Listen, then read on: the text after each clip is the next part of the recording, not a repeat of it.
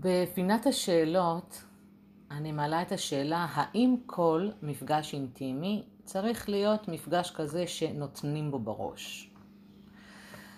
האם באמת כל מפגש צריך להיות וואו אחד גדול? האם גבר צריך להרגיש שכל מפגש צריך להיות יותר חזק מקודמו? שממש ממש צריך להתאמץ בכל מפגש? אני נתקלת בפוסטים שונים בקבוצות שונות, אני נתקלת בתגובות מגוונות, כולל אצל מטופליי. והאמת, ככה גם מגוון התשובות. יש מי שמרגישים שכל מפגש אינטימי צריך להיות מופע אחד גדול, ממש שואו. יש מי שמרגישים שטוב להם להסתפק במועט וברגיל. יש מי שכל פעם מרגישים שצריך ככה להוסיף עוד איזה משהו על מנת לא להשתעמם. ויש באמת מי שחייבים ריגוש חדש כל פעם. אחת השאלות לגבי זה היא בעצם מה התדירות. מה ההכלה לגבי סוג המפגשים הללו.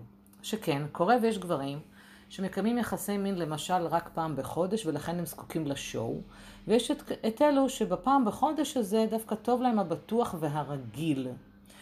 ועכשיו אני אפנה רגע לעניין הנפשי. יש מי שבתת המודע שלהם כאנשים בפני עצמם, ולא רק בהכרח קשור למיניות, הם אנשים שהם לא מסופקים אף פעם. ולכן הם זקוקים לריגוש בכל פעם, גם במפגשים האינטימיים.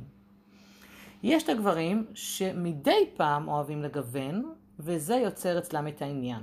מעבר לזה, יש מי שזה ממש ממש מעייף אותם כל פעם להיות יצירתי, כשלעומתם יש מי שמתעייפים מהשגרה. אז מה בעצם התשובה הנכונה? תכלס, אין תשובה חד משמעית בעניין הזה, סורי.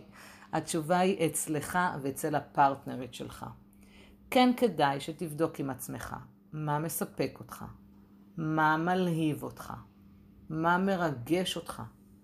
האם אתה בכלל מסופק כשכל פעם אתה זקוק לריגוש אחר, ואיפה זה עוד פוגש אותך בחיים האלו? האם אתה נוטה דווקא לבחור בשגרתי והרגיל, ולא לסטות קצת ימינה או שמאלה כי יש בך פחדים לא מוסברים?